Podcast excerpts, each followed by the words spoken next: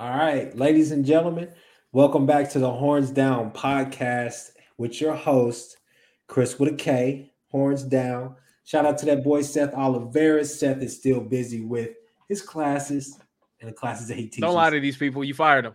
You got a real one up in here. Right, I wouldn't. That's what happened. Man, you already know what's up. But we got our friend, okay, another Texas fan. I know how you guys feel about that, but our guy Kieran, all right? Kieran, what's up, bro? How you doing tonight?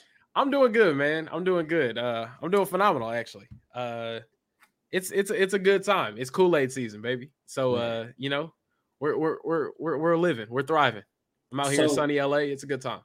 So, you know, it seemed like it was time to kind of just chill out a little bit post-spring. You know, players are about to be gone. It's finals, right? It's finals time, you know. It ain't nothing really happening. And then, boom, it just start happening out of the blue.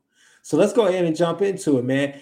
How do you feel about almost losing Xavier Worthy? See, I knew it was going to just start with some BS, man. See, almost is the key word there. Almost is the key word. I don't feel any type of way about it because we flexed our pockets a little bit. We also let these schools know. You know what I mean? We weren't going to have SETI on here, but SETI will let you know. Oregon got to come see us. It's on site anytime that we see them. But yeah, I mean, like, it's unfortunate, but I would just warn people to just not poke the bear, because when we start doing it, it's going to be a real problem. Then it's going to be a real problem. I'm just letting you know. But Zay wants to be here. Zay wants to be with one of the best wide receiver coaches in the country, Brendan Marion. Zay wants to play in the Steve Sarkisian offense. That's the whole reason why he came to Texas in the first place. But also, Zay wants to get paid, and I'm all for the kids getting paid. So it is what it is. Did he want to come to Texas, or was it? No, he wanted to play for Steve Sarkisian. That's what I'm saying. No, that's not how I heard it. The way I heard it was that there was some problems with his grades, or there was some issue with Michigan, so he couldn't get in. So where did he go? He went to, you know, the next best thing, as you would call it, or his last option, as I would call it, Texas. There was an admissions issue. There was an admissions issue not related to grades at Michigan. And also, he decided he didn't want to play in an archaic Jim Harbaugh influenced offense, and he wanted to play somewhere where he could be a freshman All-American, like Texas went to the playoffs last year. Just saying. So yeah, but he also had a great season last year. Easily, far and away, best wide receiver in the Big 12. Not even really close, to be honest with you. So yeah, as a freshman, you know, it is what it is. You think he'll hit that sophomore wall? No, I think he'll improve, to be honest with you. If anything, his numbers might be around the same. Oh no, actually, I think there'll be more because we'll have more consistent quarterback play. But we got weapons around him too. We'll talk about that, because we're definitely gonna get to that, because I have some questions. But no, you know, we digress. We're just joking around about that. But I think let's go back to that. One more point. Was it Oregon or was it USC? Because I heard it was Lincoln.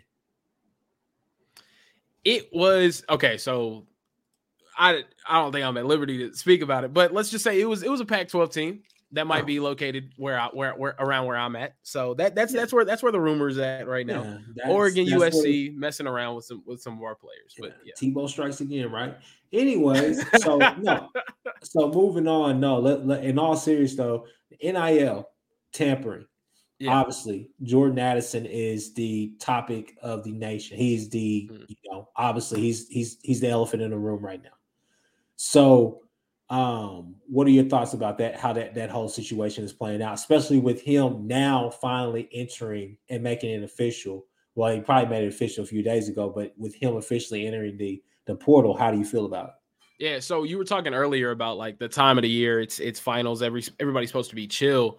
I think what we're experiencing now is there's going to be a new date that everybody marks on their calendar in the college football offseason. So at first it's early signing day and then national signing day. Now you're going to have the portal deadline, because when people said that this was free agency, it is, especially this is the first offseason we've implemented NIL, and you have the one-time transfer rule. So why not?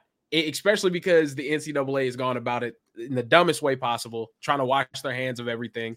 They essentially are saying, yo, all of the payments need to be coming from third-party vendors, right? Mm-hmm. Those third parties are now going to be able to contact players that don't go to their own school because they're not supposed to be affiliated in the first place. So what's the problem? You know what I mean?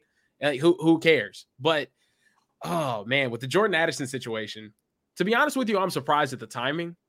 I thought once Brendan Marion left, once his quarterback was gone, I thought maybe the portal was an option for him. Or, like I've been saying, Jamar Chase route, he's proven that's something that'll work too. You know what I mean? Sit down a year, get your body ready, get your mind ready for the NFL game, and you'll be fine. But from a Texas fan's perspective, I'm glad that USC is the team of hot water, not us. You know what I mean? Because hey, I'm telling you right now, if we were the team to be rumored, we got all of the we get all of the smoke. I'm telling you.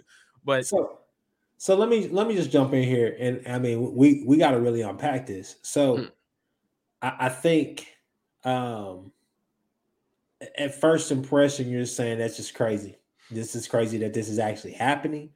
Yeah, that it did happen. You know, obviously there's people out there who, I mean, let's just be honest. This is not the first time this has ever happened. Okay, This won't be the last time it ever happens. But just the fact that it happened with y'all and Caleb. Yeah, it was done. So yeah, it's so blatantly obvious that it happened. You know what I'm saying? So. I think that's a problem as well. Second of all, I think one thing that needs to be addressed is how do we actually add those guardrails that Lincoln keeps talking about, right? Yeah. So I know in Sid's Twitter space yesterday, he talked about how we need to bring back that one-time transfer ban. And, you know, one of the things, I think Monica Evers was in there, Nick Evers' mom. A lot of people were in there, and when I listened to him and Sid asked me what I thought about it, I said, well, to be honest with you, I think the underlying problem that everybody's talking about is just how bad and how poor the NCAA has acted, you know, regarding all this stuff in a full 360, to be honest with you. I think the problem is that we all expect some outside governing body or some inside governing body to come and do something about this whole NIL thing and put those guardrails there when in all reality, we're begging the NCAA to do something. So I think the only way that you could give the NCAA power or give them some type of respect, or some type of authority over the situation is by probably implementing that one-time transfer ban, you know, the player's ineligible the next year or that year that he transfers. Because I think the only way that you get these players' attention is by messing with their burn. So if you're going after playing time, that kind of makes a player second guess: should I really transfer or not? Now, do I believe that you should be able to transfer? It's kind of one of those things where I'm literally on the fence about it because there are a bunch of kids who need to transfer back home because of, you know, family got problems or this and that, right? They want to be close to home, be close to family. Then you also got the players who are not getting a fair shake. They're legitimately not getting a fair shake. But at the end of the day, that's the gamble you take with playing any sport, especially at the collegiate level, especially playing at the pro level as well. It's just a simple fact of you may go here and what you thought was going to be God's greatest thing on earth actually turned out not to be exactly what you thought it was going to be. Yeah. When it comes to relegation on these new NIL rules, though, and the only thing you can do to stop the tampering that's going on right now is to re-implement, well, especially from the NCAA side, the only thing that's honestly fair, I would say. But even then, I don't even know if that's fair to tell a kid, oh, you can't transfer back without losing a year of eligibility. Like, that's just, it's kind of tough. Yeah. But I think, honestly, the only thing that you can do is re-implement that rule that you got to sit a year where you're like when you transfer. That rule was there for a reason. And honestly, let's be honest. Why was that rule there for a reason in the first place? Because what was stopping anybody from tampering before? These things were all happening behind the scenes. But in my opinion, it's now even gotten worse with the NIL, like just being out and about. People are just now able to publicly go out there and pursue players from other programs.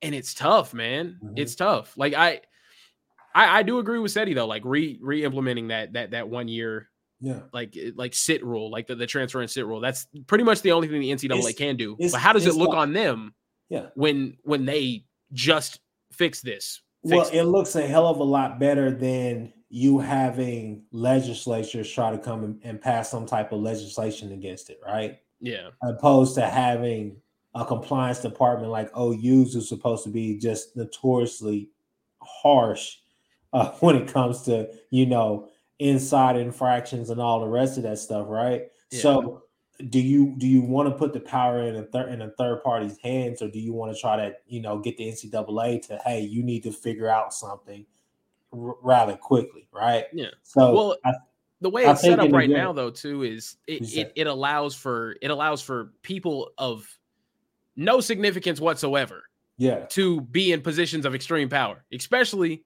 when we're talking about very easily influenced 18 to 22-year-old men.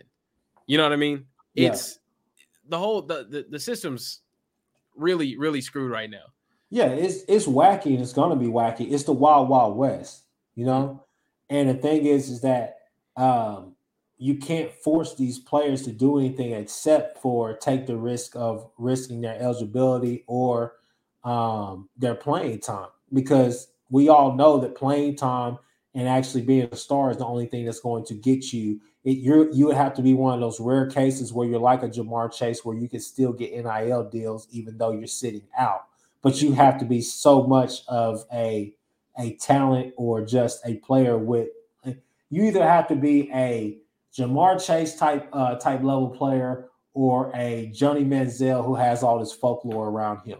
Get what I'm saying? Where he's just a legend automatically. Yeah, you just got that juice like that. Yeah. Yeah. So, I mean, I don't really know if there's something that we could do to fix this, you know, but promising a kid a $3 million deal and a house and then everything else included, I'm just like, Jesus, Reggie Bush got to be kicking himself somewhere right now, because this is all that he was asking for whenever he was playing, right? Yeah. But I really think that you have to look at the NCAA and say, hey, this is the next step. This is the only step that you can take. But do you really want to limit those kids? I mean, think about it like this right here. Somebody like Nayor would never be on – he wouldn't be on Texas campus right now if it wasn't for this. You guys wouldn't be so hyped up about your season with that wide receiver core, especially knowing that you guys just lost three wide receivers that you were counting on. Your depth just took a hit, right? But argument, though, too, is you wouldn't lose that many players if they didn't know that they could transfer immediately and go play somewhere else. But at the same time, you wouldn't have Nayor, and you'd be expecting Michi or whatever his name is to actually step up this year, right? And your number two, arguably, would be Whittington. Yeah, I don't know why you hate on Whittington, bro. He's a solid wide receiver. I'm not hating on Whittington. He's not Drake Stoops, but I'm not hating on him. Oh my God, you got to stop tweaking with this Drake Stoops. Drake Stoops is gonna play in the league, definitely. Jordan Whittington's gonna play in the league. They're gonna ask Whittington to switch positions. They're gonna say, "Hey, can you cover in space too?" Oh my God, oh my God. Absolutely not. But Whittington's a linebacker. Whittington is an NFL slot wide receiver. You gotta realize that. But back to this Jordan Addison thing though too. I think it's a tough look if he ends up at USC though. To be honest with you, because there's too much. In my opinion, there's too much smoke to be for there not to be fire there. You know, like it's a tough look. Which is honestly, as a Texas fan, why I'm kind of excited that all of this news is out there, because to be honest with you, I mean. We're talking about a player that can go to USC. We can match his NIL offer, whatever it is. If we really want to, he can come here, play with his position coach that he's already said was very influential on his performance last season. He adds a ridiculous, like, just our talent at the skill positions on offense next season would be out of this world if he comes to. But from a Texas fan's perspective, him hitting the portal doesn't really shock me as much. But also, I think as a Texas fan, even if we land him, we see the negative side of it all because we almost lost our best player. You know what I mean? Like it's. So I would jump in and say this right here. I think as a Texas fan, you have to ask yourself this right here, because I've heard rumors about a Jai Hall with this whole situation, because it seems like a Jai Hall is kind of distanced himself away from the Texas program. Some sorts, I guess you can, if you just go off of social media, right? Do you take the chance on on losing a kid like that that you know you'll have for the longevity, or do you go with the latitude right now and try to go big or go home, knowing that your quarterback situation isn't totally settled? Granted, everybody thinks that Quinn Ewers is going to be starting, but what happens if Hudson Card is the guy? Get what I'm saying? So you're not completely settled there. Offensive line, you're still not settled. So I guess my question is, do you go all in on this one-year rental, just like you do with Nayor, or do you try to fight and keep keep the hope alive with going with the younger guy? I'll put it this way: Jai Hall was at Alabama last year and complaining about playing time behind John Mechie and Jameson Williams. Yeah. Ended up getting kicked off the team. The kid needed to be humbled in the first place. Obviously, there's some off the field issues, but this staff took the risk taking his commitment, knowing that those things existed already. He's an extreme talent. And if he doesn't want to come here and he's not okay with sitting on the bench behind the best wide receiver in the country last year, or one of the best wide receivers in the country, because honestly, I think Jameson Williams should have won the Blitnikoff, but that's just me personally. But of course you go after the one-year rental. He's the Blitnikoff award winner. He's the top returning wide receiver in the country, not named Jackson Smith-Njigba. And the other one is on your team. It's Xavier Worthy. The top three wide receivers, like the top three wide receivers as far as odds are concerned for the Blitnikoff Award this year are Jackson Smith-Njigba, Jordan Addison, and Xavier Worthy. Of course you have to go after him. You have to, because at the end of the day, whoever you upset, if you upset a Jai Hall, you have a first round draft pick sitting there waiting to play in your offense. Of course you take that commitment and you pursue him entirely. And I think the negative side of that is, okay, if we lose a Jai Hall, that's tough. It stings, because Jai Hall's a player that would be here next season as well. But at the end of the day, we're trying to build an offensive juggernaut here. So we're trying to sign as many as we possibly can. When you guys had that class full of five-star wide receivers, where you got Theo Weiss and Trajan Bridges and you got Jaden Hazelwood, were you worried about taking Jaden Hazelwood's commitment? No. I mean, at the end of the day, you're going to have to compete wherever you go. Class, though, Kieran. They were all coming in the same class. Sure, but at the same time, the next season, were you concerned about taking Mario Williams? You know, I get it. You want to build that depth at that position. Mm. You guys right now need depth. That's something that you definitely need. So, I mean, obviously there's room for him to come, but one of the things that he's coming for, he's not leaving Bama just to come there and say, oh, I need to start.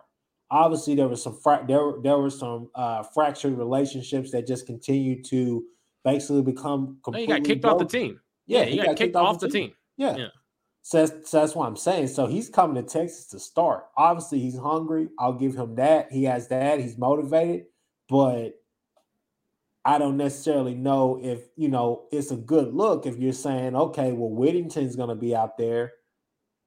He's gone after this next season, though. Addison's gone after this next season. Yeah, Addison's going to be out there. Where are you going to fit in? Sure, you're going to have to rotate. And in my opinion, Steve Sarkisian is going to be able to get the best players on the field. But he is. He did it. We're talking about the guy that had four first rounders on his offense and ran 10 personnel. But we all know Whittington doesn't like to stay healthy either. I don't know what it is about him, but which is exactly why. I don't want to pitch that to Jai Hall, but it's exactly why you go after Addison, and Jai Hall's got to know that he's going to get some play. He is. And next season, he's going to be a focal point of our offense with Xavier Worthy. Say Isaiah Nayor has a great year. Say we bring in a Jordan Addison and Jordan Whittington, right? All three of those guys will be gone. Yeah. All three of them. It'll be you, Xavier Worthy next season in your draft year, which is the most important thing. I'm selling that kid. I'm saying, hey, do you want to get to the league? Do you want to get paid? Is that what you're here for? You can sit a couple of games behind a guy that's going first round and then get taken first round yourself the next season if all things go according to plan. Or you can complain and I don't know. I'll say this right here. That's a lot of expectations you're throwing out there, especially when you're probably going to be starting a lot of freshmen on that offensive and defensive line. Oh, but that's a story for another day. The offense is going to be cooking. What a time to be alive. What a time to be a Texas fan. The offense is going to be cooking. You are something else, man. What a time to be a Texas fan. Okay. Anyways. Keep playing around. This is the most talented Texas offense y'all have seen. It is the most talented Texas offense that I've seen. You haven't even gotten Addison yet. I'm saying, I'm not even without Addison, it's the most talented Texas offense we've ever seen.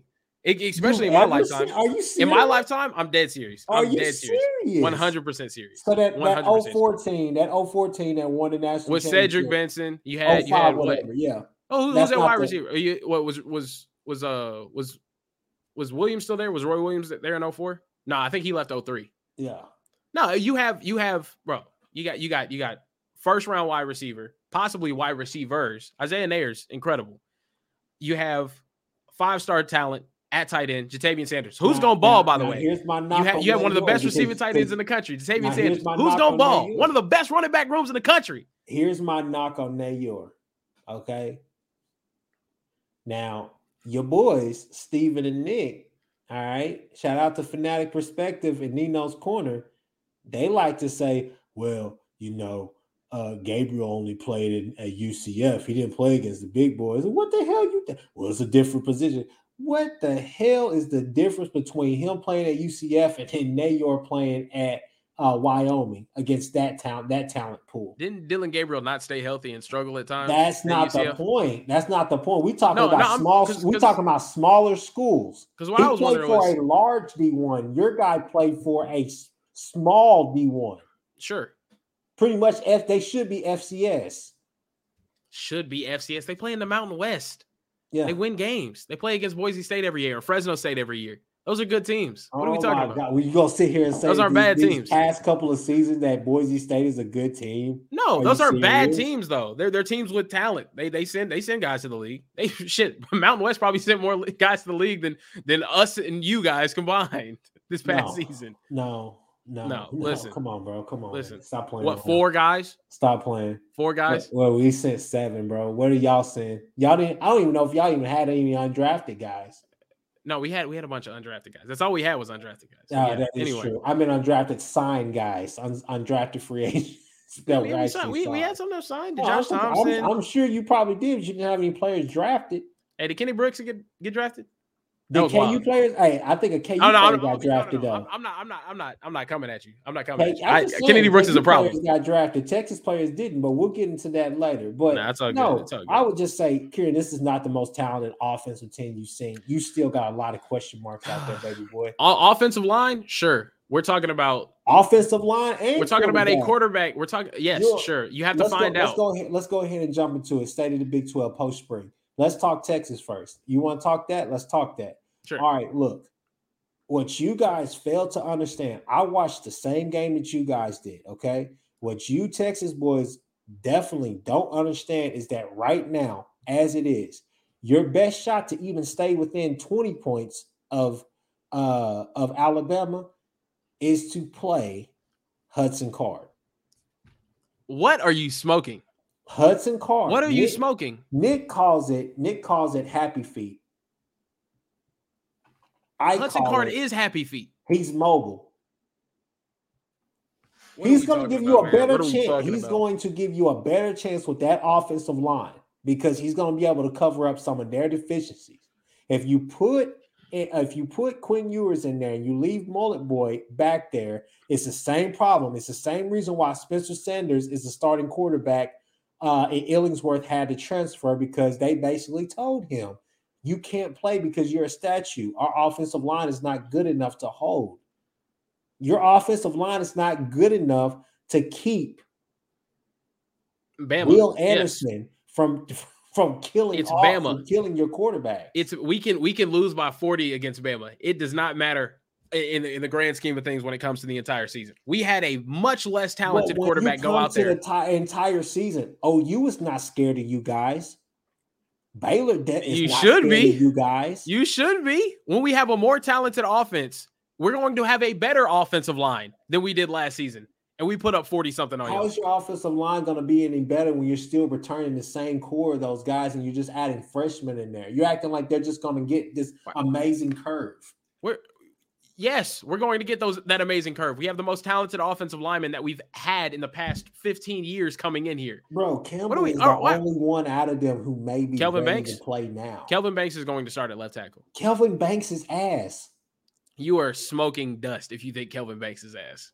You are smoking crack cocaine. I've never heard about any of our offensive linemen that we recruited struggling. I'm not saying our offensive line is going to be light years just better than it was last year, but it will be an improvement. It will be improved from last season. It will be. It will be. You have development. You have development at three key positions. Here's the problem. Okay. Here's the problem. Defensively, you guys are still in that. Okay. Sure. The only bright spot on that defense, you have two bright spots. Watts at cornerback. Watts is going to have a really good year for you guys. Okay. Sure. You're still really young in that secondary, and you don't have anybody opposite of him that can stop anything. We're not young in the secondary. Well, it looked like you were young in the secondary because there was a lot of guys flying right. There was a lot of guys. Our starters? Your starters. That's what I'm saying. It looked Anthony like Cook is going to start at boundary safety. He's a fifth-year senior. Anthony Cook's going to start at boundary safety. He's a fifth-year senior. Keaton Crawford's a junior. He's going to start at free safety. And plus, you get Deshaun Jameson. They're both trash. Your only bright spots in that defense right now are Overshown and Watts. I'm telling you, you're smoking dust. Jadae Barron was our best DB last year. He's starting at nickel, and he actually looks really solid. I'm not gonna lie to you. I'm not gonna lie to you. I think the defensive back, the one position that I am concerned about in the DB room, Deshaun Jameson starting at corner. I think it's a real problem. We're going to be better.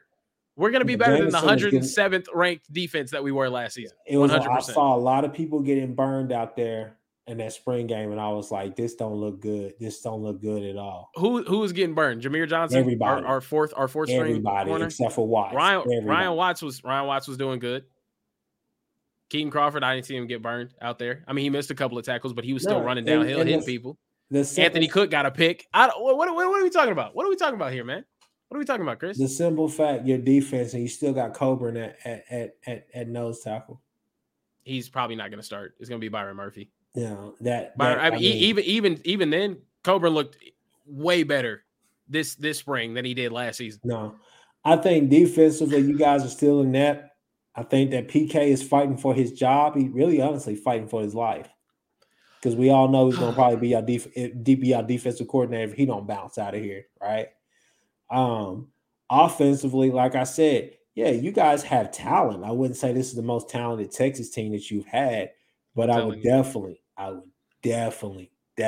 say that offensive line is going to struggle again. I heard this, Kieran, it's hard to believe that you guys are going to be any better than you were last year. I came into the season listening to Steven say that the old line was going to be the most underrated part of your team. I'm not Steven. I could have told you that starting a sixth-year senior for the first time, it probably wasn't going to work out as well as we thought. Him getting his first starts. And no, that's why we're upgrading. That's where we're upgrading. We're bringing in talented depth. We're bringing in talented starters. The only two that are going to end up starting are the 2 5-star offensive linemen that we brought in the past. The only 2 5-star offensive linemen that we brought in the past 10 years. It's been like, I think, actually, it's been like 7-8 years until the last time we brought in a 5-star lineman. Mm-hmm. I went through this stat. I think it was 2 nights ago. In the past 5 seasons, just recruiting wise, we have recruited 9 total offensive linemen that were ranked in the top 50. 9 total offensive linemen that were ranked in the top 50 offensive linemen. Right. This past season, 6 of the 7 that we had were in the top 50. Yeah. It's a huge spike in talent that we're dealing with. Are some of them going to be bust? Sure. 100%. That's offensive line recruiting. Yeah. But you're going to hit on some of these kids. That's a huge curve that you're at, and that's a lot that you're putting on freshmen. Okay. To come and start at a key position like that in front against of the Big 12 freshman quarterback that you, honestly, he's going to be a true freshman this year. The thing you got to understand is this right here is that the most talented true freshman quarterback since Vince Young. What you sit there, you're going to sit here and tell me that, okay, on paper, you guys look great. Okay. Look at every position. You say, oh man, they got it. Who's calling our plays though, too? Let's take, before we get to Sark, let's take that running back room. Right. And let's talk about this running back room. All right. We all know Bijan is going to get 90 to 95% of the carries because that's what happened last year. All that Keelan Robinson and all that Roshan Johnson mess, goes out the window. I'm surprised that they haven't transferred because we know that they're not going to get a fair shake this year. What are we talking about, Chris? What are we talking about? I'm telling you. You guys had all the depth in the world. Listen to me. You guys have all the depth in the world. Yeah. Those guys are going to touch the ball.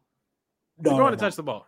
No, they're not. Yes, they are. They're going to touch the ball. No, they're not. They're going to touch the ball. I'm telling you that they're going to touch the ball. Jonathan Brooks making incredible improvements. Do I think he's going to get 100 carries by the end of the season? Absolutely not. That's not the system that Sarkisian runs. He likes his number one running back getting the ball a whole lot more. But also, we're going to be able to run the ball, and we're going to be able to do it with talented depth. What is he going to do when you have Roshan Johnson and Keelan Robinson are the main two behind him? Keelan Robinson is going to be used more in packages and also in the pass game because he's actually improving his hands. Do I think he's dependable in that realm? Absolutely not. But Keelan Robinson is going to get the plays on get the ball. Jonathan Brooks is going to get the ball. I'm telling you, Jonathan Brooks is going to get the ball because I think he might be the second best running back on the team, to be honest with you. I just think he's better than Roshan, more dependable than Roshan. He's better than Roshan. He's better than Roshan. I don't know about more dependable. Roshan never fumbles, but I'm telling you right now, man, you're looking at this as if we didn't address any of the issues that we had last season. I think you addressed it for the future, but you did not address it for this year. You're trying to make a significant improvement from 5-7 with freshmen. Sure. Come on, man. Okay. You're trying to build off a 5-7 season with freshmen, and you're trying to tell me that you guys are going to go out there and be able to win, 10 games? Did we not upgrade at the positions of need? Other than edge, defensively, I'm not here to defend the team. I think we did a very poor job. How far are we looking now? I'm talking about this next season. Did we not upgrade at positions of need? No. You were missing Jordan Whittington. Hold up. That's not even me hating on that. Hold up. You were missing Jordan Whittington for 6+ weeks. You had Casey Thompson with a broken thumb. Whatever it is, it is what it is. You upgraded both of those positions. You had Kelvontae Dixon and Marcus Washington playing wide receiver. You upgraded Isaiah Nayor. Isaiah Nayor comes in. Marcus Washington's in the portal after spring. I'm trying to sit here and tell you, we're upgrading at those positions. We have a more talented quarterback. And also, you act as if like we're the worst 5-7 team. The Arkansas game, terrible. Iowa State game, terrible. Also 2 games that our best quarterback wasn't playing. Were we or were we not up double digits on the top 3 teams that finished in the conference last season? In the second half. Now, I understand you have to finish games. It's important. But we did that with a less talented team that we have coming back, with a less talented quarterback that wasn't capable of making the throws that he needed to down the stretch, with a less talented offensive line. We're just not going to sit here and go 5-7 again, especially in a season like last year where half the damn team quit. Kieran, you gave up 50+ points at home to Kansas. Sure. After the team to their third string quarterback. Yep. Please don't talk to me about any of that you just said. After the team quit. That is hot garbage. That same team that gave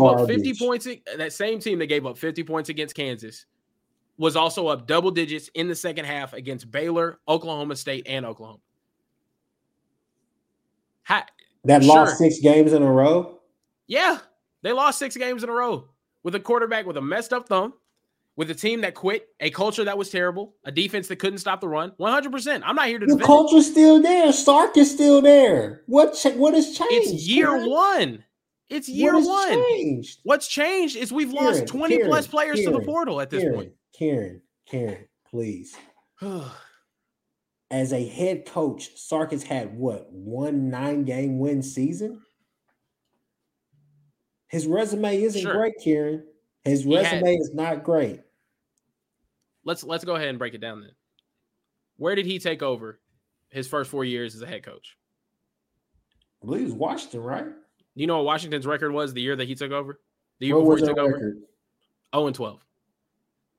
So he took over a winless. 3 games is better than that? Hold up. Mm-hmm. He took over a winless Washington team. 2 years later, turned them into a bowl eligible team. As soon as he leaves that roster, the one that he built up, they end up going to the playoffs 2 years later. He goes to USC, drunk on the job. Let's be honest here. Self-admitted, drunk on the job. Goes out there, gets a 9-win season, has Cody Kessler in the top 50 most efficient quarterbacks in college history. Goes, 9-4? Had a terrible defense. I'll agree.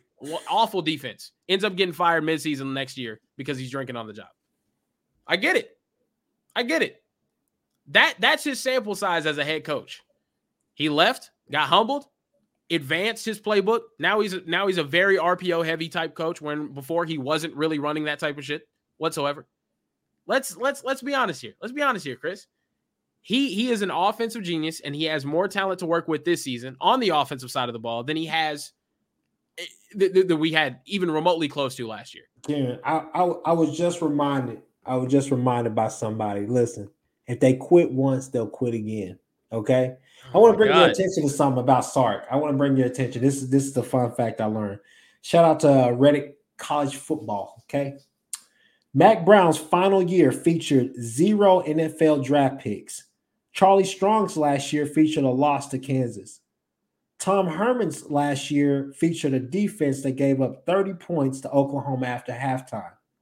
Steve Sarkisian, well, he managed to get all three feats. He managed to get all three of those feats done in year one. Exactly. Sure. It was a fun tweet. Yes. Exactly. Sure. In year one, Kieran.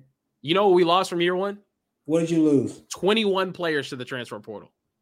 21 players entered the transfer portal from Texas leaving. I'm sorry. We're turning over the roster. We're turning it over. It's a new start. It's a new culture. It's a new team. We brought in the most talented quarterback since Vince Young on the 40 acres. Here's the problem. So when Sark came out there and said, hey, we're going to address our locker room, I could see us having upwards of maybe 33 new players in there. Well, everybody thought, you know what? He's probably going to hit the portal pretty hard. You guys brought in 27 freshmen. One of them was a freaking long snapper. Mm. Okay? A long snapper. We're on scholarship. Anyways, let's go. We're at 32 players that have been added right now. So 32 players that have been added. And we're going to continue to add more. 5 from the portal. Sure. So, Nayor. Hey, Nayor is good. Okay, I'll say that. All right. Is he a starting caliber player? He's a starting caliber. We added five starters. I'm not even gonna knock Nayor. I know I knocked him early, but that was just me messing with you. 1,000-yard receiving season and a running offense at Wyoming. Listen, what I will say about Nayor is this right here. What is to keep me from thinking that he won't be Joshua Moore 2.0? Because he has more production at any level of college than what Joshua Moore does. I have Joshua Moore on film dropping touchdowns against Baylor.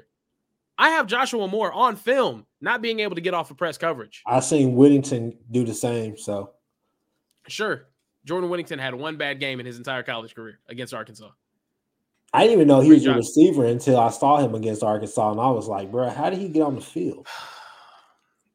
You're really going to put some respect on his name whenever he busts your ass this year. I'm going to be honest with you. You're really going to have to put some respect on his name. All right, we talked about Texas enough. Let's go to the big boys. Hey, what's that on your shirt real quick? Shout it to the people. No, I just wanted to remind you guys, since y'all love saying that I look like Caleb Williams, that I'm not here. I'm not here anymore. I got an OU shirt on. It's what I work out in. I take a shit, wipe my ass with this thing a couple of times. But, okay. But, yeah. So I'm on record as saying, and this will be my last point about Texas, I'm on record of saying I think you guys have a chance of going 9-3 this year. I think that that's what I think. You're going to lose to Bama. Hold on. No, pause. Time out. How are you going to go on this long tirade about how we haven't really addressed any issues and it shouldn't be realistic for us to expect that we do better than a 5-7 season, and then you come out and say that you think we can go 9-3? The Big 12 is not the same Big 12 as it was last year. It's weak. Okay. Yeah. So reason why I say 9-3 is because I'm saying you guys should be able to win 9 games because I've said it once. I said it twice. I said it three times, and I'll say it again. Baylor has to come to Norman, and they have to go to Austin this year. Yeah. But you guys are going to lose to both Oklahoma teams and Alabama. Bro, you look. What makes you so sure we're going to lose to you guys? So I would say this right here. Okay? Do you feel like you have a better team this year than you did last year? I feel like we do. What are you smoking, Chris? Chris, what are you smoking, bro? Let me go ahead and break it down for you. Let me break it down for you. Tell me how Dillon Gabriel is better than Caleb Williams. Please. Let me break it down for you. Please, okay? Tell me how losing Nick Benito and Brian Osamoa makes y'all better. Please. And Nick Isaiah Benito, Thomas. Osamoa, all the rest of them, they were great in that system, okay? And they would have been even better in this system right here. But just look at the collection of talent, okay? This is what I have to say to a lot of Texas fans out here. There's no doubt in my mind that this team can't go out there and go 11-2 again this next year. There's no reason to think that they can't go 11-2. I'm sorry, there's no reason. If you want to start with the offensive side of the ball, I would say this right here. Dillon Gabriel, he is not the talent that Caleb Williams is or will be, okay? But when you look at this offense and just the continuity, chemistry, and everything he already knows about it, he's already far ahead of where they would have been at, Spencer Rattler or Caleb Williams. Watching him in that spring game, I said, man, you know what? This kid, he can sling the ball. He's got a nice arm, and he makes quick decisions, and he's able to do exactly what he needs to do out there, which is get his playmakers the ball. You guys forget – you know, Sid likes to laugh and talk about, oh, well, you guys don't have elite wide receivers. I'm like, well, what's Marvin Mims? Then you look at Theo Weiss. A wide receiver that's been outperformed by our freshman. Like, he hasn't had a season like Xavier Worthy yet. But it's all good. Go ahead, continue. I'll let you continue. Hey, I just wanted to let you know before you keep kissing the butt of Dillon Gabriel. You know you're on video saying that, like, that's fine. I'm gonna look dumb out here trying to. I got something planned for all of y'all Texas fans out there. I'm talking about. We're like, waiting.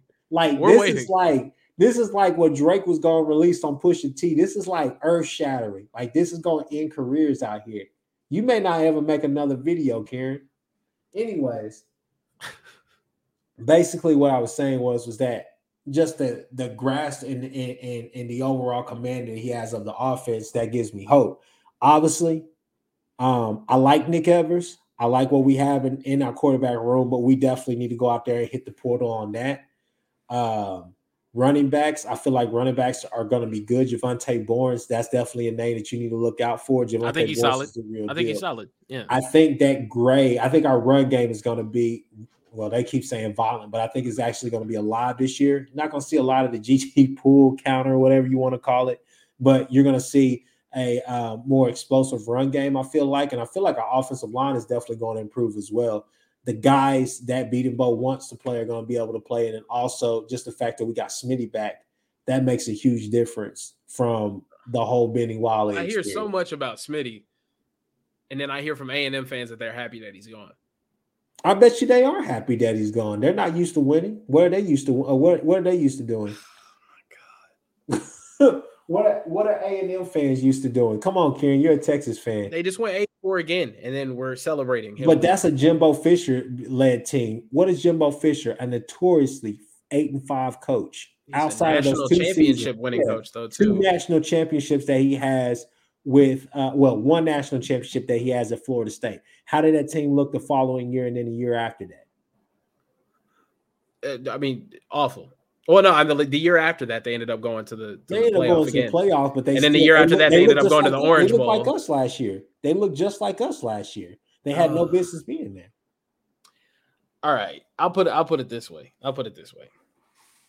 For OU fans to expect similar and or more performance from a team that they hyped up last offseason as being the national title contender that you guys were supposed to be is laughable to me. I'll be honest with you. It's laughable to me. You downgraded at the most important position on the field, and it's a serious downgrade. I'm sorry. Like I think Jeff Lebby's a terrific play caller. I really do. But you downgraded at the most important position on the field, and it's a drastic drop off too.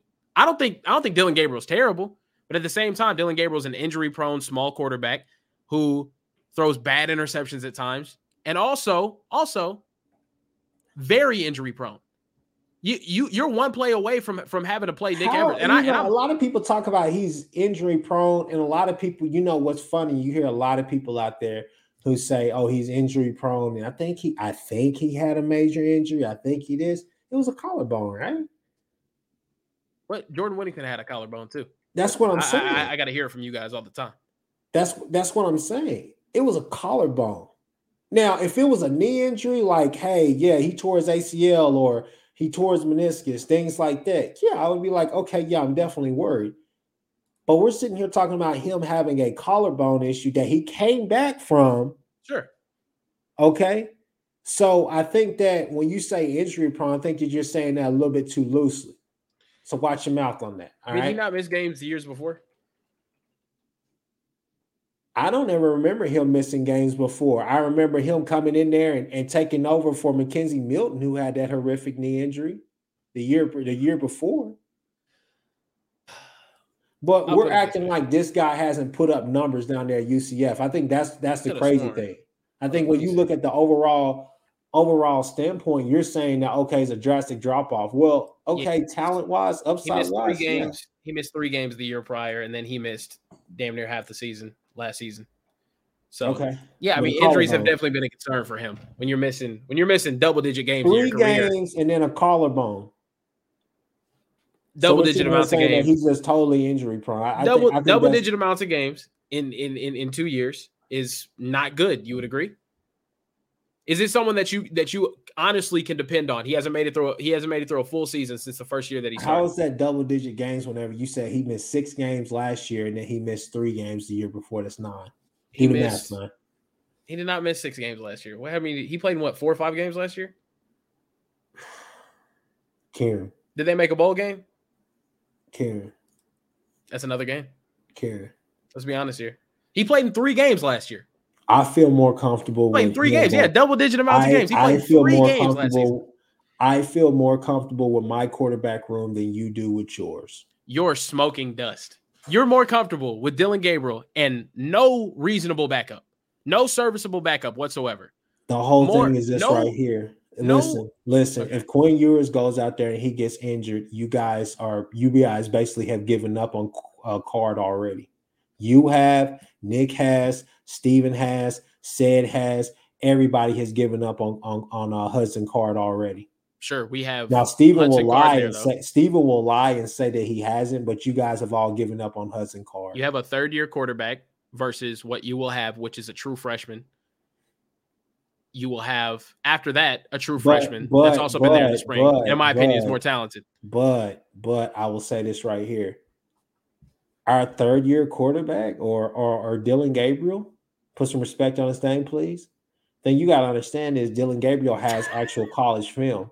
The only film that I've ever seen of Mullet Boy is the film you put out there of him doing whatever he did to Ogbo or Ogba or whatever his name is in his sophomore film at Southlake.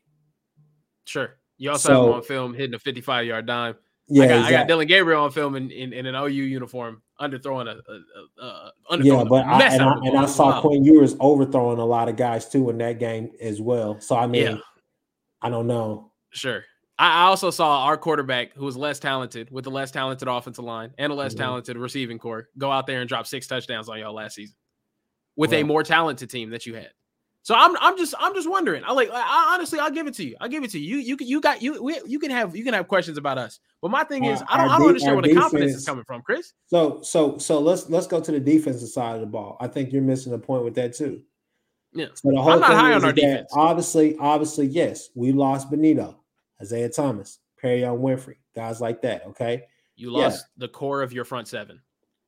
Do you think that's easily replaceable? That's fine. But the whole thing is that you got to think about this too right here, right? Where do we upgrade? Where? Corner? Coaching. See this guy here. See, we upgraded this coaching.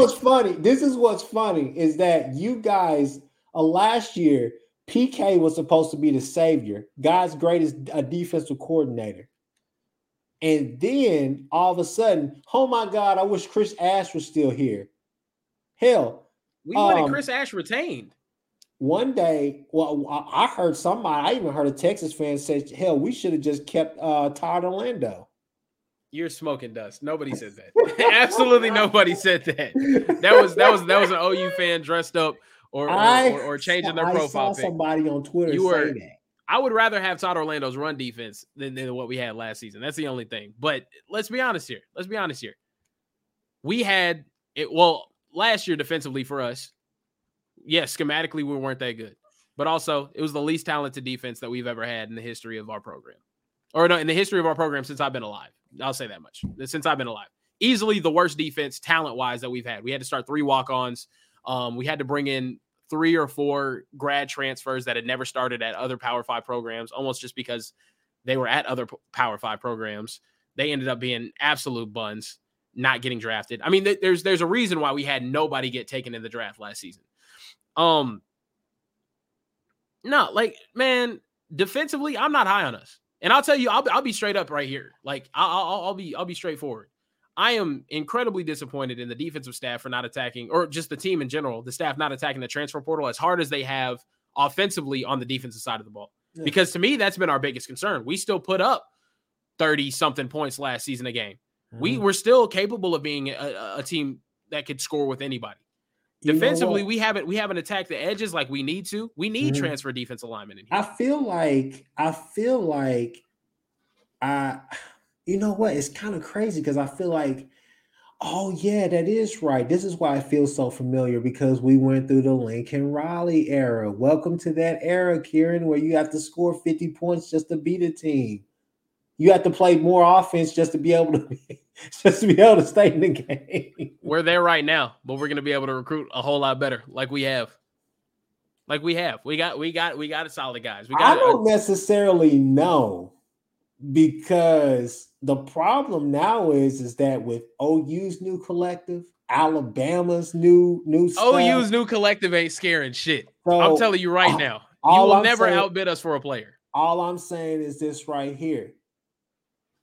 With the actual blue bloods, not the white collar blue bloods who just buy their way into the conversation, right? You guys are like, we have 900 total wins. You guys are like some celebrity rappers who buy their way into gangs. You guys didn't get jumped in. You guys just bought your way into 900 total wins in the school's history, and we're not a blue blood. Anyways, I wouldn't say you're a blue blood. One of the highest winning percentages of any program, but we're not a blue blood. I don't think that's factual. But anyways, damn, that's crazy. You're blue blood, but you have you don't have a winning record against another non-blue blood. That's wild. How do you play a yearly series? Let me finish my point. All I gotta say is this right here. With the actual blue bloods, okay, with those guys becoming more prominent now, even USC, because Lincoln is about to, and Lincoln and Lanning are going to shut down that West Coast at some point for a little bit, okay. But what I'm saying now is that Texas A&M and Texas aren't alone on their own little playing field anymore. So a lot of these teams now, Miami's going to be relevant again if Cristobal can go down there and add structure and do what he needs to do down there, right? So the whole thing is that a lot of these programs like that, OU included, okay, they're putting themselves either on a similar playing field or on a better playing field now. And so the conversation is going to come back to simply this. Do you want to go to a school and get paid all this money right now as a college player, or do you want to actually go somewhere and be developed? Because they don't have any NFL draft picks. They'll have something to talk about next year. Y'all selling dreams? Huh? We don't have an offensive line coach that just put a bunch of people in the league. We don't have an offensive coordinator that just Bama's tailcoat. Y'all are riding Bama's tailcoat. That's the problem. He was putting dudes in the league before Bama though. He was an NFL assistant coach. Like we're talking about developers, guys that have put anybody in the league this year. Who was going to the league from Washington? Who was going to the league from Washington in Tyrone Willingham's days? And Steve Sarkisian showed up and put Jake Locker in the first round. We're going to have first rounders next season. Now. All that bullshit is over. No. We talking about right now in his transition class, his first year in. We talking about it when he goes 5-7 with a roster full of kids that he didn't recruit. Kieran, let's see what it's like in a couple years. Let's see what it's like this year when we put a first rounder in. Kieran, let's see what it's like then. Kieran, because y'all are selling dreams, Chris. Kieran, you want to sell dreams because you ain't got the pockets. Dreams. Kieran, you got to think about this right here. Not only have you guys not had did not only did you guys not have a draft pick this year, you got, when's the last time you were putting offensive linemen in the draft? You had 1 year out of probably the last decade. Chris, when is the last time you guys even had a first round draft pick? Chris, I got one question for you. Who had the number one recruiting class this past season? Who gives a damn? You guys had the number one recruiting class this past season. Just answer the question. Hold on. I want to get my point. Who had the number one recruiting class in the nation last season? What? It was Bama. No, it was Texas A&M. Oh, you talking about this season? My fault. Yeah. I thought you meant last year. How many first round wide receivers has Texas A&M put out in the past 5-6 years? Kieran. How in the world did they get the top, in my opinion, the top two most talented wide receivers in the state to commit to their school? Nobody else had the NIL deals that those two schools had, that Texas and Texas A&M had at the time. So why are you acting as if we got to sell the kids on development whenever we have proven developers on our staff? It's early. But that's the problem, Kieran. One, you can't continue to ride Alabama's tailcoat. Kids are going to ask you. It's going to be more kids that come in there like Jonte Cook or whatever and say all these swimming trophies and no football trophies. What's going to happen when these kids want to play for national titles and they go up to OU and see y'all haven't won one in 22 years? Kieran, they can say the same thing about y'all not winning it since 2004. Sure, but they can also get a bag to come play here. What are they going to do with y'all? But then at the same time, when that kid is sitting there standing right next to CeeDee Lamb, Hollywood Brown, names like that, D.D. Westbrook, guys that are actually in the league and doing something in the league, not like Colin Johnson, who just trying to earn a spot on a squad, being a practice squad player. He's lucky he even got drafted by Jacksonville, and Jacksonville's a dumpster fire, so we know how that's going. Devin Duvernay in the league doing pretty solid, not going to lie to you, but I'll let it slide. Get what you're saying. So you're telling me Devin Duvernay, one guy. Come on, man. I get what you're saying. He's not even the guy. No, sure. I get what you're saying. Yeah. Is that Steve Sarkisian's staff, though? We're talking about everything in the past. Like, I see a comment here saying y'all have plenty of top 10 classes. Our 2018 and 2019 classes got completely nuked. So did the 2020 class. Like, we don't have that type of talent on the roster right now. Yeah. We're going to add it, though, and then we'll see. It's year one for Sarkisian. He hadn't proven that he's not a developer. So, he is a developer. So what? Kyle Flood's a developer. What happens if you guys go 5-7 again this year? Then you have a serious conversation about us not being where we want to be or improving. No. We're not going 5-7. Conversation about that, or is it time for Sark to leave?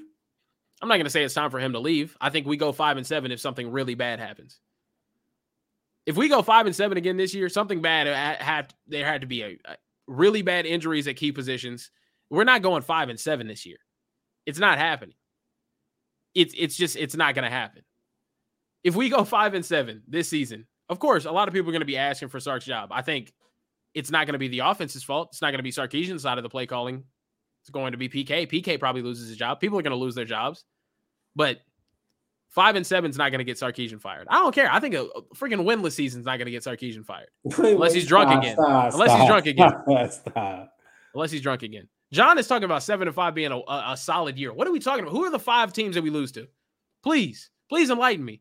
Please enlighten me how this season with a more talented team against less talented Big 12 opposition that we were all up on is going to beat us. OU, O State, Baylor. Alabama. Huh? Okay, sure. Keep going. Baylor's beating us. Oklahoma State's beating us, though, right? Yeah. Okay. And I'm sorry, but I have to say it. One of the Kansas teams. You're smoking dust, bro. You're smoking dust. I'm sorry. You guys go to Lawrence this year, and you guys have struggled there and at home. You're smoking dust. We're losing to Bama. Every other game is going to be either be a blowout. Possibly West Virginia. We're smoking dust, bro. We're smoking dust. I don't know where you guys are coming from with this absolute bullshit. It doesn't make sense. It does not make sense whatsoever. You really think we're going to take a step down? Not even a step down. You think this next season with a bunch of turnover on the roster, with new faces everywhere, More talent, upgrades at every position of need except for edge, which I still don't understand. That's the question, because I don't know how the hell y'all gonna even have a formidable pass rush. Y'all run defense may be good, but y'all pass rush is gonna be terrible. I think we still have to land some people. That kid Isaiah Land from FAMU. He's the lead in sack. Yeah, we got to try to get him. I heard he don't want to come to y'all. I don't know. I don't know where he wants to go. I heard he got upset about it. Was something long, some are wrong. I think it wasn't NIL all the way, but it was something about he felt disrespected. I think it was because you guys were holding on to the fact that you thought that it was a foregone conclusion you're going to get O'Shawn Mathis, and so he felt slighted in a way. Well, he didn't. He just hit the portal, Chris. This is how I know you're talking BS, bro. No, he just hit the portal. No, he literally just hit the portal 2 days ago. I heard that through the wire. He was upset. You got to understand all this tampering stuff with Jordan Addison. This has brought light to the problem that we've had long ago. All this stuff has been going on. These conversations have been had, man. You think we're lowballing guys? You think we were lowballing a guy at a position of need? Absolutely not. O'Shawn Mathis wanted his hand in the dirt, bro. Every single down. That's what he wanted. And we weren't going to give him that. We wanted him to drop back into coverage like PK loves to do. It's just not a schematic fit. We weren't going to get outbid by Nebraska at a position of need. It's not going to happen. That's not what they said. I'm telling you, that's what we're not getting outbid by Nebraska at a position of need. Money was not the problem there. Back to OU though, but no. I mean, all jokes aside, though, I really do think that this defense is going to be really good. You think it's going to be better than what you had last season? I do. Secondary wise, I can see that. I do. I believe that this defense is going to be way better. Simply with the front seven, what makes you think that? Is it schematic? Schematic and just accountability. And you got to think have a lot of our guys last year, okay, were not upperclassmen guys. Ethan Downs, Reggie Grimes.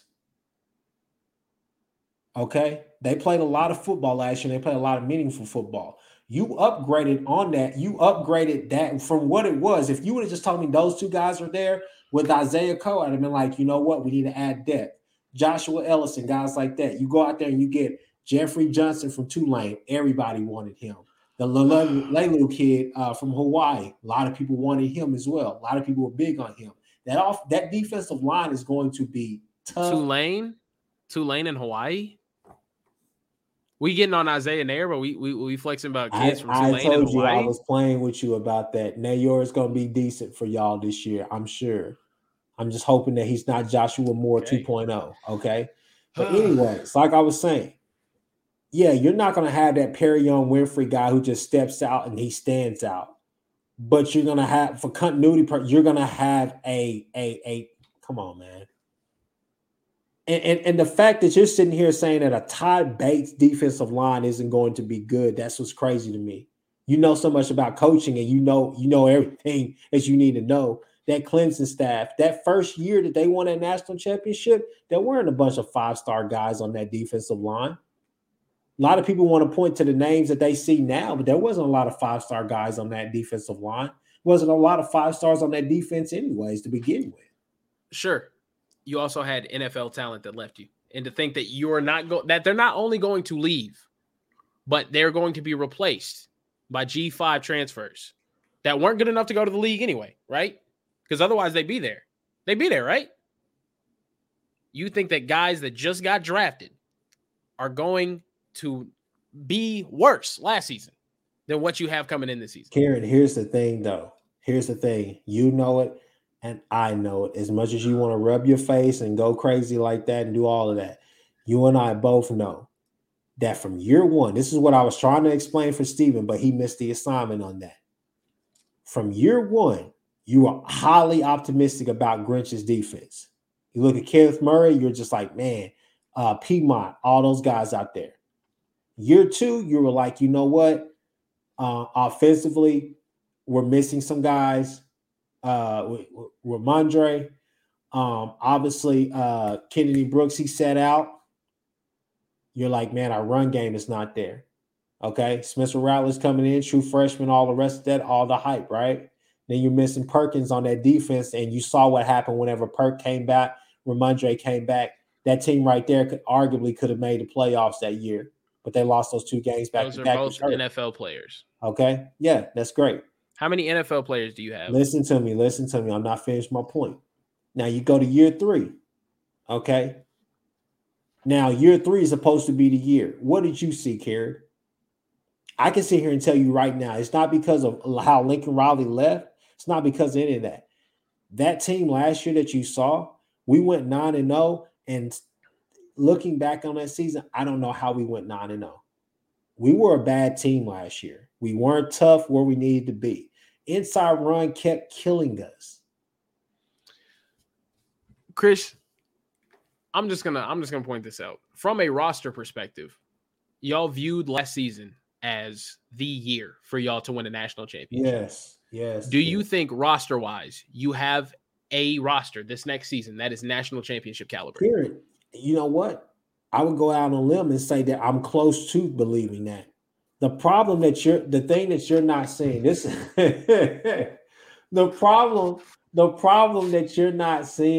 is simply this right here. Okay? Excuse me. Kieran, what are you talking about? Kieran, is this real life? Is this real life? Kieran, are you for real? Listen to me. Oklahoma lost Caleb Williams, Mario Williams, Latrell McCutcheon, your entire front seven. No, nobody's worried about Latrell. And you talking? Okay, sure. Nobody's worried about Latrell McCutcheon. Sure. You replaced him with a fucking corner from UNC, Trey Morrison. Is he gonna be better than Trell McCutcheon for sure? I'm not worried about Trell. I'm not worried. I'm all right, not sure. Really you're not worried about Trell. You worried about Spencer Rattler, Caleb Williams, Mario Williams. I'm not worried about Mario. You worried about Jaden Hazelwood? Definitely not worried about Hazelwood. Hazelwood couldn't create any separation. Okay, you worried about your entire front seven that you lost, and you honestly, Chris, I want you honestly think that this roster this season for 2022, the 2022 Oklahoma Sooners have a national championship level roster. This is the problem that you're not. This is your problem. You're not looking at the coaching staff and looking at the scheme this year. We're going from being a 3. It's year one. They have to install all of that. 3-4. We're going to be from being a 3-4 scheme. You know those kids have to go through that install, right? Yeah. They have to adapt to that system. You know, year one it's really hard to, right? Obviously, it must be because you guys went 5-7 with your install. I honestly think OU fans like you guys are just so used to winning, and I understand you have a winning culture. Sure, I completely get it. But to sit here and act like an 8-4 season isn't plausible. It's very. I don't know where those four losses come from, Kieran. I'm sorry, I don't. You might lose to Nebraska week 2 or week 3. That's a serious concern. You played close with them last season with a lesser team, like I said, than they have this year. Texas could beat y'all. Oklahoma State beat y'all last year. Y'all got hit by a nuke. Now I understand they lost a lot defensively. Baylor beat y'all. Texas, we were up 21 points on y'all at one point in that game, or 17 or whatever it was. Kieran, what are we talking about? Hey, Kieran. You know you got hit by a nuke, right? You know your coach left you, right? Kieran. Game at Waco, we lost by 7 points, and that team still hasn't woken up from that game yet. Sure. The game is Stillwater. Even as a Texas fan, loving to see OU lose, you could go back to some of those key plays and you can say, yeah, that was pass interference. But at the same time, you can understand this right here. Lost by 7. Sure. Okay.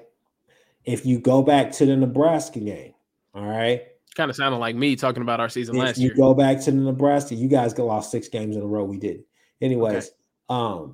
If you go to the Nebraska game. If you go to the Nebraska game, the score was 23-9 at one point. The offense was dry as hell last year.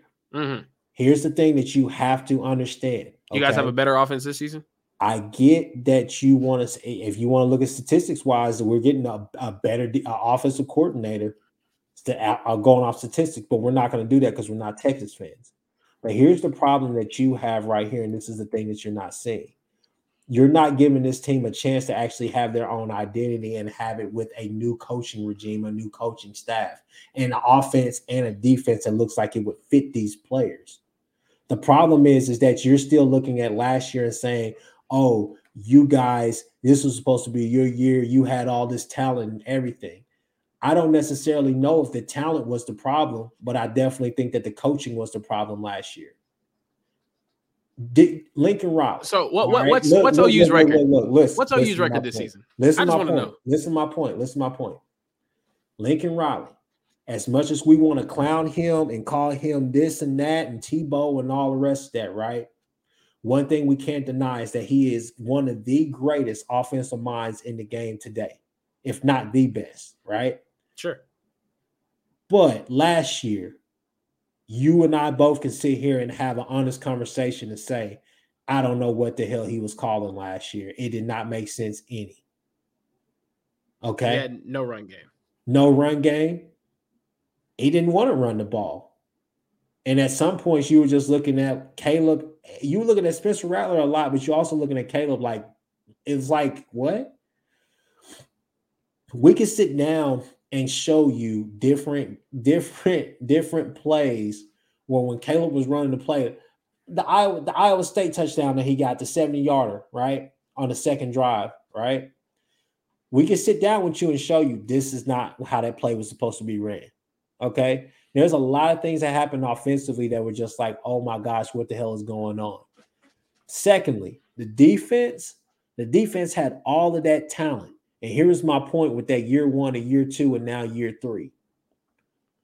Year one, you say, hey, you're highly optimistic. Year two, you say, you know what? I see the seeds. We're planting that. Man, this year, they should be lights out. And we get the transfers from Tennessee. You get Key Lawrence back there. Man, it's going to be crazy. Nothing panned out. Nothing went that way. We were soft in the middle. We couldn't defend over the middle. Linebacking play was almost non-existent last year.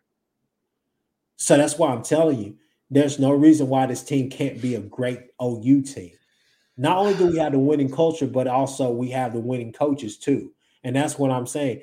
I think that this spring game it doesn't answer all the questions about Venables, but I think it does calm some people down and say, hey, you know what? I think he knows what he's doing.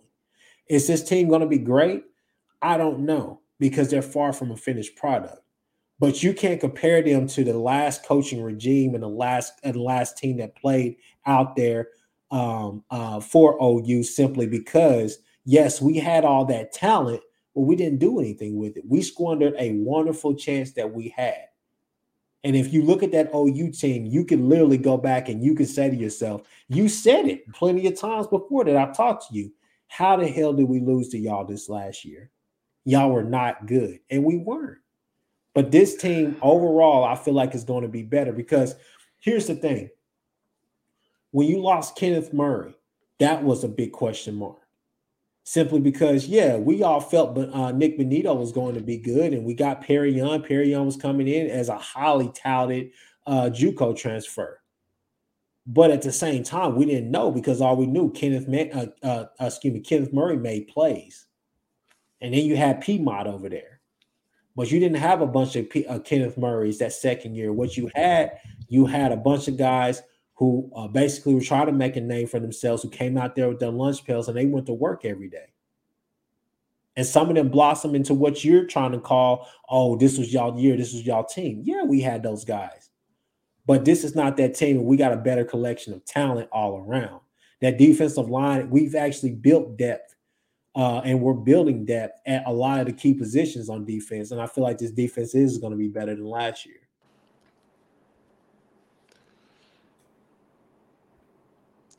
I don't get it. I completely understand what you're saying. You have better coaching. I completely agree. I think Brent Venables is a better defensive mind than Alex Grinch. I think you made as good of an offensive hire as you could have, and Jeff Lebby, he's really solid. He's a good play caller. You downgraded at key positions, though. At the end of the day, X's and O's are cool. You got to do it with the Jimmies and Joes.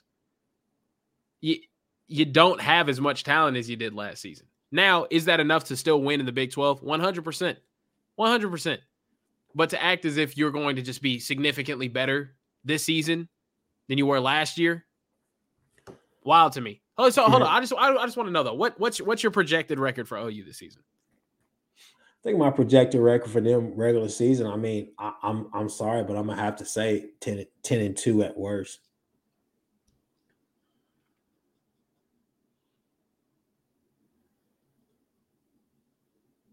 Ten and two at worst. Who are those two losses to? The only two losses that I could see possibly coming would be either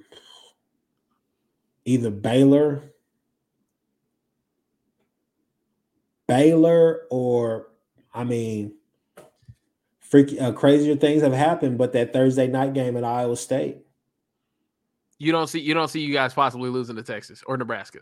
No.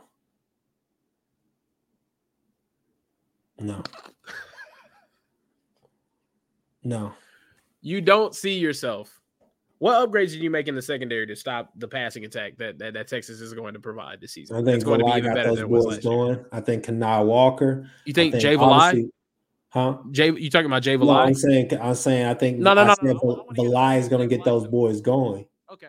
Because I'm saying that Woody Washington is going to be healthy this year, which I believe is going to be healthy all year. Sure. Kanai Walker is going to be a name that you hear a lot about. Jaden Davis has always been capable. Joshua Eden looks like he's going to take a step. Huh? Talking about Xavier Worthy's son? No, that's Latrell McCutcheon. No, that was Jaden Davis as well. No, Jaden Davis will be okay this year, okay? But then when you look at that right there. You acting like Jay Bly didn't coach for us too and have them DBs not capable of playing the ball in the air. Bro, I mean, that's just Texas all around. I mean, let's just be real. All right. Let's be real. Okay. Y'all, we told y'all, hey, hold on, no. Because we told y'all about Benny Wiley, and it was, no, he's different because he's here. And then, now he's gone, and you're like, oh, Benny Wiley was terrible. So I'm just saying. That. You never heard that come out of my mouth. I'm just saying. You never heard that come out of my mouth. I'm just saying. But listen. If you honestly think Iowa State and Baylor have a better chance of beating you guys than Texas and Nebraska, the quarterback that torched you for 6 touchdowns last season, the quarterback that plays with a chip on his shoulder whenever he plays against y'all. Okay. In Lincoln, Nebraska. Okay. We'll see. We will see. I think I'll be honest with you, Chris. I think that's delusional. To think that you're going 10-2. 10-2 in a season where you lost. Like, regardless of what you feel about Lincoln Riley and Alex Grinch, they still won 11 games last year with you. They still did. With the true freshman quarterback that had to be thrown in when he wasn't completely ready to play. With the wide receiving core that was hurt and then also just not as good as you've had in years prior. I think what really happened was you lost your all-world talents in CeeDee Lamb and Marquise Hollywood Brown. And then you had to deal with growing pains. And the year that you had to deal with growing pains, you ended up losing more. No, I wouldn't say that. You're going to have to deal with growing pains again. I think a fact that's just been pointed out was about Dennis Simmons as well. A lot of people give Dennis Simmons a lot of credit, but the only wide receiver that he's ever really produced or coached all the way through would be CeeDee Lamb. I mean, if you look at the progression and look at the other wide receivers, I think Theo Weiss is going to have a big year this year. I think Marvin Mims is going to have a big year this year. Hazelwood, I liked Hazelwood a lot, but at the same time, I mean, he didn't. Word was he wasn't going to come back regardless. Sure. So, I mean, and the thing is that Hazelwood pre-injury, yeah, excited about the kid. Hazelwood post-injury, still trying to put things together and trying to make sure that he's just, 100% healthy. Hopefully, he can have a big year at Arkansas, but at the same time, no. Jaleel Farouk is going to be nice this year. Jaden Gibson, the freshman, he's going to make noise this year. I mean, it's a lot to be excited about with this offense, but I'm just telling you now that the same thing sounds like a lot of hope to me. The same thing that you're saying about my squad is the same thing I would say about your squad. I'm supposed to sit here and be fearful of a 5-7 team, a team that just went 5-7 and lost 6 games in a row with most of the same talent coming back, and then having to rely heavy on freshmen as outside, as edge rushers and in the post and in the trenches of the offensive line. I can't do that, man. I can't do that with a quarterback that has not taken any college snaps. Okay, what happens when he goes out there and he's a problem like every other 5-star wide receiver? He's all hype, no tape. What happens when he goes out there and produces like the talent that he is under one of the best offensive minds in college football? What happens then? He got with as many weapons at skill positions as any other team in the program. Time. The thing that Texas fans got to remember about that spring game is this right here. He was going against your defense. That is trash. It's going to be different when he plays against other teams, all right? The K-States of the world are going to give him problems. The K-States of the world is the ones that we put up 69 points on 2 years ago when we actually had a quarterback, and the one that we beat pretty easily last season when Roshan Johnson was running Wildcat against that defense. Without their quarterback. Yeah, but also, what was that offensive line that we had to run behind without a quarterback? Bro, nobody worry about that. No. Because we beat them. We beat them without a quarterback. So you got to remember that. Y'all were fighting for pride more than y'all were fighting for anything else, bro. Doesn't matter. They were going to a bowl game. We weren't. Doesn't matter. The team had already quit. We're coming off a lot back-to-back losses to Kansas and West Virginia. Well, 6 losses in a row. Sure. And we still beat them without a quarterback. That Kansas State team is supposed to scare us. The ones that we dominated in the trenches on the offensive line with 2 bad lines the past couple of years. I'm just saying. No. Absolutely. Y'all come out there in that 3-3-5 that a lot of people are saying y'all might have to play this year. It's gonna be different for y'all when Colbert is out there with them pterodactyl arms trying to reach out and grab somebody on the line. We're gonna play in the 3-4, man. We're gonna play in the 3-4, and we're gonna bust some heads. That might be a mistake there. I like a 4-2-5 so much, bro. I like a 4-2-5. Overshawn's not gonna be the one blitzing. We're gonna have 3 DTs on the field because you can run Alfred Collins at a 4-eye rather comfortably, to be honest with you. And that's another name that I'm like, I'm supposed to put all this faith in him. He still ain't put it together. He's been there way too long. This is his draft year. Talk to the kid though. He says he don't want to come back next year. That's all I was hoping for. Anyway. Texas is going to beat the shit out of y'all. I'm not going to lie to you. I'm sorry. I'm sorry to be so blunt. How many you got? You remember you cried at the last game. I'll put 50 on it. I'm going to put 50 on it. Like Texas is going to put 50 on y'all. It's going to be ugly. Let's talk about that in DMs because I'm real personal about my money. You're all good. You're all good. I'm just letting you know if you lose that bet, we going to talk off camera. And I'm just going to let you know. Seth might be holding your chin real quick if I don't get my cash. I'm telling you right now. Or you could have me in some OU gear or something. We're not losing to y'all this season. We're not. We might get smacked. Hey, listen. We might get smacked like crazy week 2 against Bama. It will not matter come October. I guarantee y'all might lose to UTSA. We're not losing to UTSA. Texas Tech on the road does kind of scare you. I'm not going to lie to you. Air raid. Hey, that should scare you too. Air raid offense, Texas Tech, maybe a night game. Bro, nobody's worried about Sonny Combie and that trash offense, bro. Hey, no, it's not Sonny Combie. It's Zach Kitley from Kentucky. I forgot that Sonny Combie. They hired nobody's worried about that Texas Tech team, bro. I'm not worried about him either, but you're going to see. You should be worried about us if we get Jordan Addison too. And that's what I'm saying. You sitting here like, oh, you don't have the no. We're gonna have 2 first rounders and wide receiver like LSU did in 2019. That offensive line wasn't crazy. 3 wide receivers on your squad. That's all you have right now. Of course, y'all gotta go out there and try to get some. We're gonna get a Jai Hall out there. We got Troy O'Meara got to get healthy. I don't know what's going on with him. But yeah, watch when we get Jordan Addison, it's real problems for you. It's real problems for you. Oh. I'm telling you, it's real problems for you when Jordan Addison gets on campus. If we end up getting them. I really hope we do. I would say that I would have OU by I'd say as of now, let me get to the 3 weeks into the season after the Nebraska game. I can tell you how bad we'll beat y'all. But as of now, I would say we probably got okay. I would say how you gonna feel if y'all lose to Nebraska week 3? That's a real question. How you gonna feel if y'all lose to Nebraska week 3? Y'all go to Lincoln and Casey Thompson goes off. I don't even think about that. Okay. Nebraska. Okay, you think so? Casey Thompson busted that ass already. That defense is nice. This is Scott Frost last year. Okay, that was the best 3-win team I've ever seen last season. No, they played everybody close. Their largest margin, their largest loss all season was 9 points to Ohio State. They weren't this trash team that was just getting boat raced every week.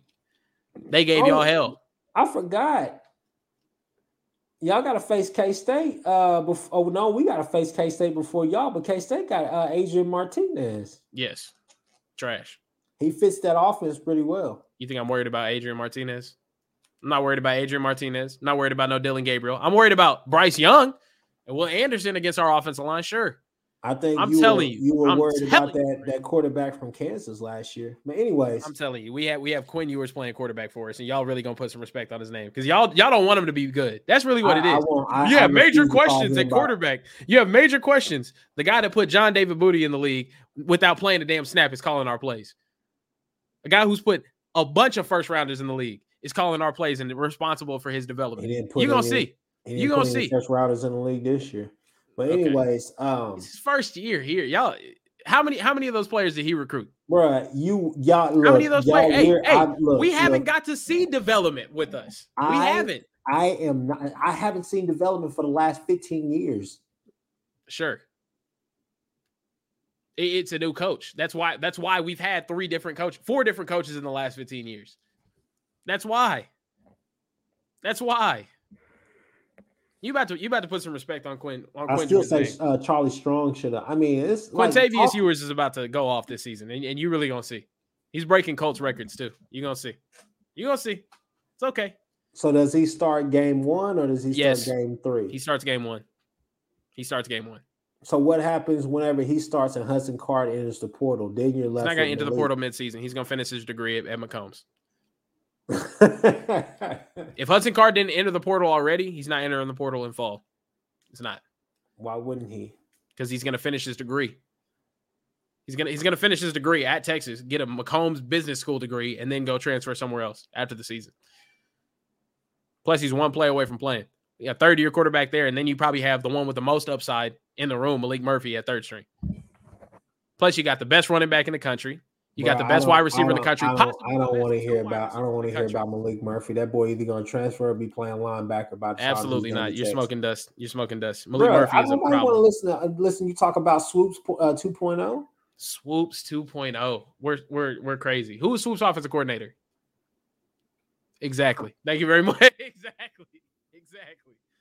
Who decided to recruit Tyrone Swoops out of a 1A school in whatever White House, Texas, or wherever that was? Wasn't me. Exactly. It wasn't anybody on the staff right now. So that's all I know. Don't come at me talking about. Don't disrespect Malik Murphy like that.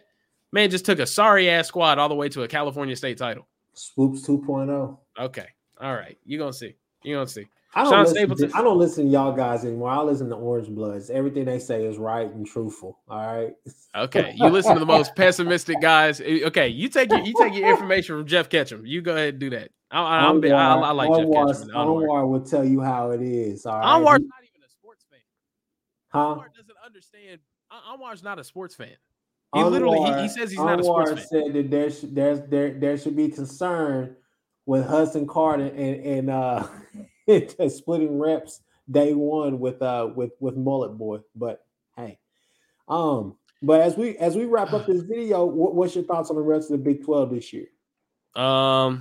Well, if you see my Kool-Aid video, you know how I really feel about them. It looked like some B words to me, but I think Shaping at Baylor, I want to see what his development looks like. That really determines their success or failure. They also have their entire offensive line back, and I think Aranda's a phenomenal coach defensively. I think they're a 9-3 team, 8-4 team. Everyone else though. Iowa State lost everything. I've never been that high on Matt Campbell. In my opinion, he should have taken the NFL job whenever he had the chance, because I think a lot of 7-5 is about to come his way. Kansas State, not really high on especially against us, but Chris Kleiman, I think he does a good job, to be honest with you. I think they're another 7-5, 8-4 team. TCU, I really think they made a good hire long-term, Sonny Dykes. That offense is going to be explosive down the road, but they're not there yet. They're terrible. My whole thing is that if he doesn't start Chandler Morris, I will boycott everything that TCU does this year. Max Duggan is terrible. Yeah, no, Max Duggan isn't who he wants either. He wants Chandler Morris. Tech, they have an air raid offense, but they have no talent, so tough. Man, Kansas is Kansas. We're gonna boat race them. Now, don't get slick. Now, don't get slick. When we really got to go up to Lawrence, we really gonna smack them. Boy, I was about to say you can't talk about your rival like that. No. I'm tired. I can't wait. We're beating the dog crap out of Kansas. Bro, they dropped 56 on y'all. We're beating the dog shit out of Kansas. And they hit the game one on y'all. We are beating the brakes off of Kansas next season. Yeah. To be honest with you, I see it as follows. I think honestly, if I'm being honest, I think we go into every game in the Big 12 this season, like at least at the beginning of the year, favored. I really do. I really think we'll be favored in every game this season against the Big 12. We get to play Oklahoma State on the road. That's a really tough game, but their defense is all gone. So to me, that's a very winnable game. Yeah, I don't really see the Big 12 being too threatening. West Virginia is an interesting one just because they're well coached on defense, and you add in the JT Daniels, but I'm not sure how committed JT Daniels is to football currently, so we'll see. But as far as the Big 12 power rankings go, in my honest opinion, I think it's us, you guys, Baylor at the top of it, and then I think there's a drop off.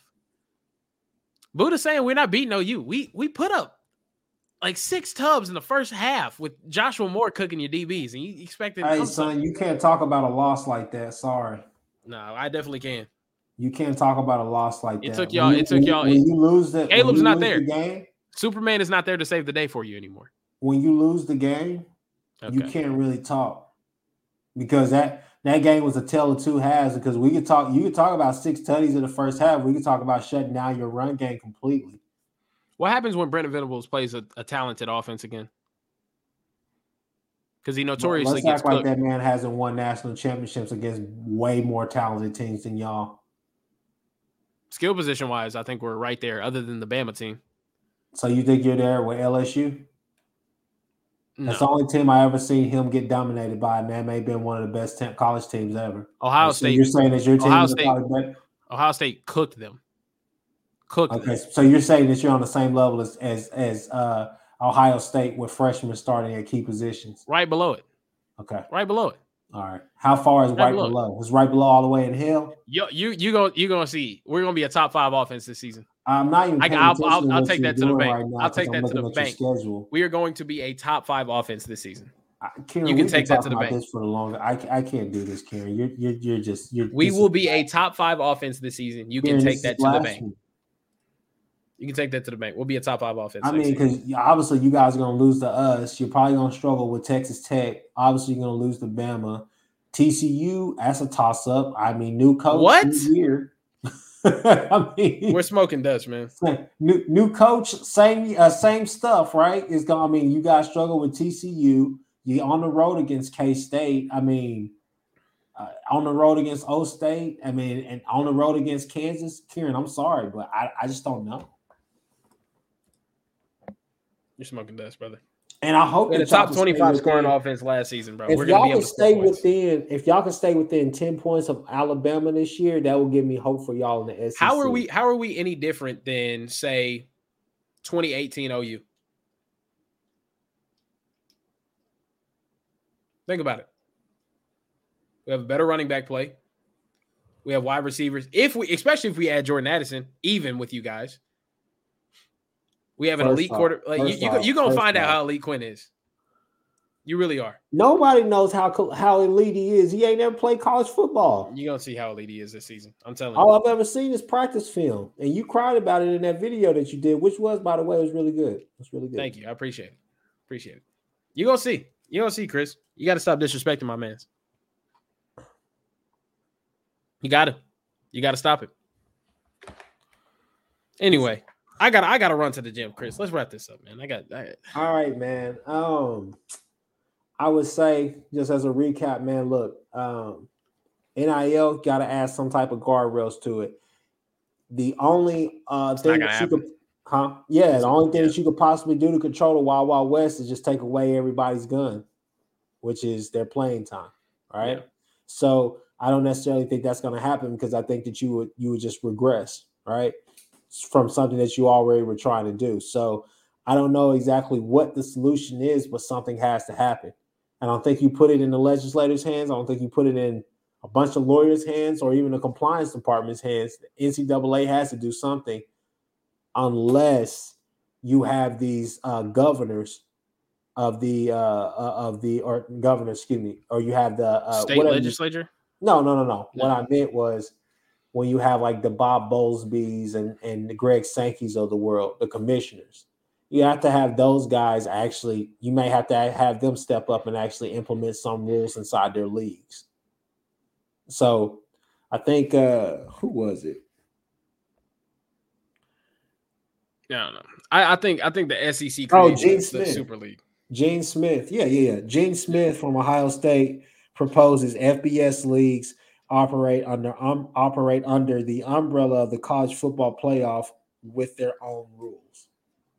So basically, either you're going to have the commissioner step up and do something as far as each league in the nation, or the NCAA is going to have to step up and say something if they want to maintain control, which I don't think that's going to happen.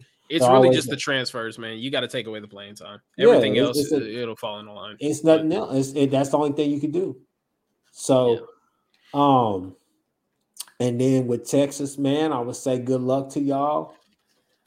I really hope that y'all can finish better than 5-7 this year. I don't think y'all can survive that, bro. You just spewing BS, man. I don't get it. I just don't get it. Last year was Last year was Stark After Dark. A lot. It wasn't good. You're supposed to be scared of a team that lost their core defensive players, and I'm supposed to be scared of a team that gave up 56 points to Kansas. But what do they do with their roster, though? I'm supposed to be scared. I'm supposed to be scared of a team that got cooked by a lesser version of what we're gonna have next season. Is that what you're telling me? To be honest with you, y'all a lesser version, because y'all got a lot of question marks in y'all offensive line. Is still How are we terrible. A lesser version? Y'all are literally a lesser version. Who's going to rush the quarterback from y'all? Colbert? Who's going to play quarterback for y'all? Think about it. You're one Dillon Gabriel injury away from being in hell. You're one Dillon Gabriel tweak from being in hell. You're one Quinn Ewers tweak away from being in a deck of Hudson Cards. No, we aren't. And Malik Murphy. Sark is a developer for a reason. He has a track record for a reason. Hudson Card's going to be better this season than he was last year, regardless. But Quinn's not going to get hurt. He's going to play, because that offensive line is going to end up protecting him against the weak-ass Big 12. Over under 9 games if Hudson Card starts that you guys win. I'd say we're at 9-3, 8-4. Over under 9 wins if Quinn Ewers starts. Over. Okay. We drop the game early to Bama. We rebound. We beat y'all. We might drop a game end of the year against Baylor. You know I'm recording this, right? That's fine. Okay. I'm telling you right now. 9-3 is what I think we go. Okay. 9-3 is what I think we go. That's fine. Well, we don't lose to OU though in that 3. Okay. Bama, Oklahoma State on the road, Baylor at the end of the season. Okay. All right. Remember that you said you just gotta hope that you don't go 8-4. You guys are really just trying to. Y'all are in this come up phase. Y'all are in that like I'm rebuilding my self confidence after my girlfriend left me. You know what I mean? Like that's really where y'all are. Bro, but in reality, like I'll be honest with you. Lincoln left, and we was at the club the 2 minutes after. We'd already moved on. Lincoln's still talking about us. I can go to any USC football post and find OU fans in the comments, but we talking. And you can go to any Lincoln Riley post and see him still talking. Listen. You know you was crying real tears when you saw Caleb connecting with those dots to Mario Williams, because you ain't see anything like that in OU spring game whatsoever. You didn't see anything like that. We got you on camera talking about how you didn't want to defend Dillon Gabriel, and now you out here in front of everybody doing it too. That's sad. That's sick. That's sick, man. Can I not have a change of heart? No, that's sick. I'm gonna be honest with you. That's sad. I'm just trying to figure out why you got this OU shirt on for real though. Nah, it's just I know I remind a lot of people of Caleb Williams, so I just wanted to be a physical representation of his absence. But you know, y'all can remember. You remember when he was on this team? You remember when he was saving y'all in October? He's not gonna be there to save y'all this next year. He's out here in LA. That shirt, like me, I'm out here in LA. I'm about to go work out in this thing, sweat like crazy, and then throw it in the garbage. So that gotta be your girlfriend's shirt. I'll catch y'all. Y'all have a good one. Appreciate it. Tell the people where they can find you at, man. You can find me on Twitter, Instagram, wherever, TikTok, at Care Bear Kieran. You can also find my coverage on football and mixed martial arts on the at Jukes on Instagram, TikTok, wherever, YouTube as well, or Haymakers coverage, which is where I'm at primarily. If you guys like combat sports, at Haymakers on Instagram, Haymakers on TikTok, YouTube as well. We're doing some pretty cool stuff over there too. So check me out. For everybody who doesn't know, he also has a channel dedicated strictly to all things Texas. It's on ESPN Ocho. All right. So goodness gracious. Definitely catch my guy over there. Oh, well, also you can listen to another good podcast for a team that's actually going to win in Dallas next season. The Are We Back Yet podcast. Me, Tark, hosted.